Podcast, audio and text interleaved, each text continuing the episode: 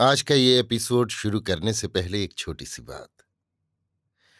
क्या आप भी अपना पॉडकास्ट बनाने की सोच रहे हैं? तो एंकर ट्राई कीजिए। ये पॉडकास्ट बनाने का सबसे आसान तरीका है। नंबर एक, ये फ्री है।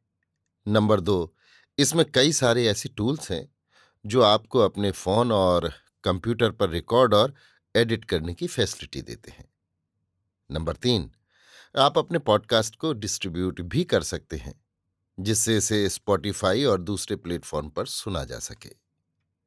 तो डाउनलोड कीजिए फ्री एंकर ऐप या विज़िट कीजिए एंकर डॉट एफ़ पर अपना पॉडकास्ट स्टार्ट करने के लिए। ये तो थी एक छोटी सी जानकारी, और अब शुरू करते हैं एपिसोड का सिलसिला। तो आज के एपिसोड में लीजिए सुनिए आचार्य चतुर्सेन शास्त्री के लिखे उपन्यास सोमनाथ के 111वें भाग स्वेच्छा बंदी को मेरी यानी समीर गोस्वामी की आवाज़ में। बंदीबाड़े में एक ओर सिमटकर प्राणदंड पाए हुए कैदी बैठे अपने जीवन की घड़ियाँ गिन रहे थे। कोई रो रहा था, कोई हंस रहा था, कोई पागल की भांति अंट संट बड़बड़ा रहा था, कोई गंभीर मुद्रा में गुमसुम बैठा था। कंचनलता और देवचंद्र सबसे पृथक एक कोने में बैठे अपने दुर्भाग्य का सामना करने को तैयार बैठे थे। ठंड काफ़ी थी। कंचनलता कुछ कांपने लगी, उसके दांत कटकटाने लगे। देवचंद्र ने कहा, ठंड लग रही है कंचनलता, परंतु कोई वस्त्र तो है नहीं, आग भी नहीं जलाई जा सकती। वो खिसक कर अपने शरीर की गर्मी पहुँचाने को उससे सटकर बैठ गया। और कोई सहायता प्राप्त की जा सकती है या नहीं, इसके लिए वो इधर उधर देखने लगा। इसी समय उसने झपटते हुए अपनी बहनोई पूनम चंद को अपनी ओर आते देखा। उसके मुँह से निकल गया अरे तो क्या तुम भी पकड़े गए? परंतु यहाँ तो केवल प्राणदंड। उसने संदेह और विश्वास से भरी दृष्टि से बहनोई की तप्त कंचन जैसी मुख मुद्रा की ओर देखा। उठकर पूनम चंद से लिपट गया। कंचनलता के अंग अंग में पसीना आ गया। वो मूर्छ सी होकर धरती पर झुक गई। दोनों ने यत्नपूर्वक उसे संभाला। फिर पूनम चंद ने अपने कंधे का शाल उतारकर कंचन का लगभग अर्धनग्न शरीर अच्छी तरह ढांप लिया। फिर फीकी हँसी हंसकर कहा देवचंद्र, कैसा अद्भुत संयोग है। याद है, हम आज से प्रथम कब मिले थे? जब मैं तुम्हारी बहन को विदा कराने गया था। उस दिन की सुखद स्मृति आज भी कितना सुख देती है। देवचंद्र ने विषाद भरे स्वर में कहा, भाई, किया क्या जाए? प्रारब्ध में जो होता है, वही होकर रहता है। तब यदि बहन को विदा कर दिया गया होता तो आज उसे ये दिन नहीं देखना पड़ता। पर तुम कैसे पकड़े गए? क्या यहाँ भी पकड़ धकड़ शुरू हो गई? नहीं, वहाँ पाटन में चालीस गाँव के महाजन एकत्र होकर सारे बंदियों को छुड़ाने का प्रयत्न कर रहे हैं। मैं उसी खटपट में तुमसे अब तक ना मिल सका। आज मैंने सुना कि तुम्हें आज ही प्राणदंड दिया जाने वाला है। सो फिर ना रह सका, चला आया।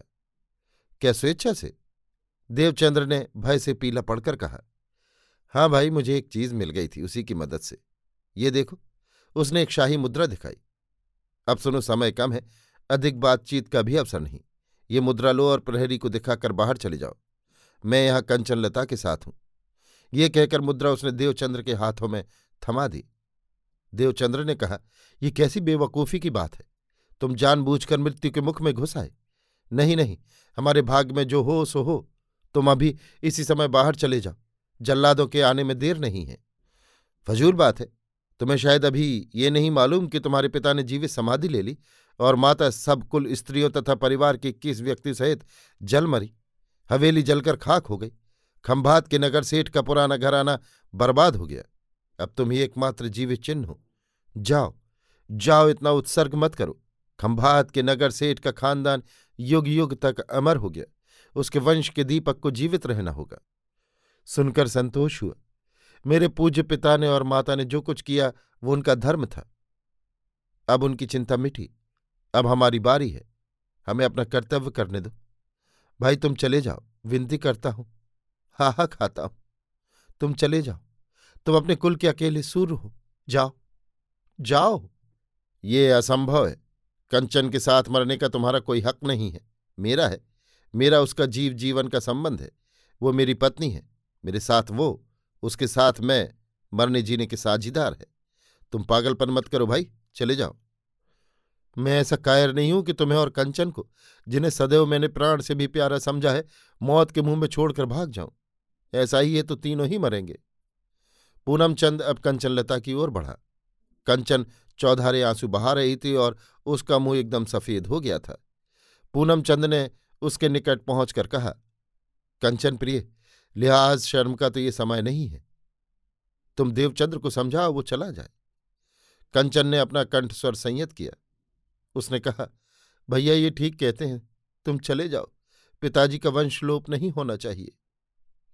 देवचंद्र ने उसके मस्तक पर हाथ रखा, फिर कहा, बहन, बेसमझी की बात मत करो।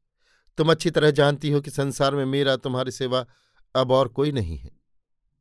फिर उसने एकाएक कुछ सोचकर कहा, पूनम भाई, एक काम क्यों ना किया जाए? कंचन लता बाहर जाए। फिर उसने कंचन की ओर मुड़कर कहा, सुनो बहन तुम जाकर अपने वृद्ध और दुखी ससुर की सेवा करना और देवचंद्र आगे न कह सका। उसका कंठ रुक गया।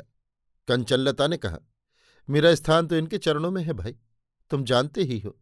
तुम चले जाओ भाई, पैर पड़ती हूँ परंतु देवचंद्र ने कहा, तुम सब मुझे कायर बनाने पर तुले हो, पर यह नहीं हो सकता उसका दृढ़ शब्द सुनकर कंचनलता सोच में पड़ गई। पूनम चंद आँखों में आँसू भरे उसे ताकता रह गया। कंचनलता ने अब प्रियपति की ओर देखा।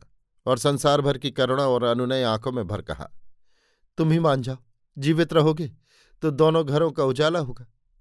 मैंने तुम्हारी कभी भी सेवा नहीं की, सिर्फ़ फेरों पर ही पल्ला पकड़ा था। तुम विवाह कर लेना, सुखी रहना। इतना कहकर वो सब लोक लाज छोड़ आगे बढ़ पूनमचंद के वक्ष पर गिर फपक फपक कर रोने लगी। पूनमचंद ने कहा यह समय तो साहस और दृढ़ता का है, और तुम रोती हो? मैं पिताजी की बात सोच रही हूँ। वे बूढ़े और रोगी हैं, ये घाव वे कैसे सहेंगे? मैं उनकी आज्ञा से आया हूँ। तीनों ने एक दूसरे को पानी ढरते नेत्रों से देखा। प्रेम, त्याग, साहस और उत्सर्ग की वो गंगा बह रही थी।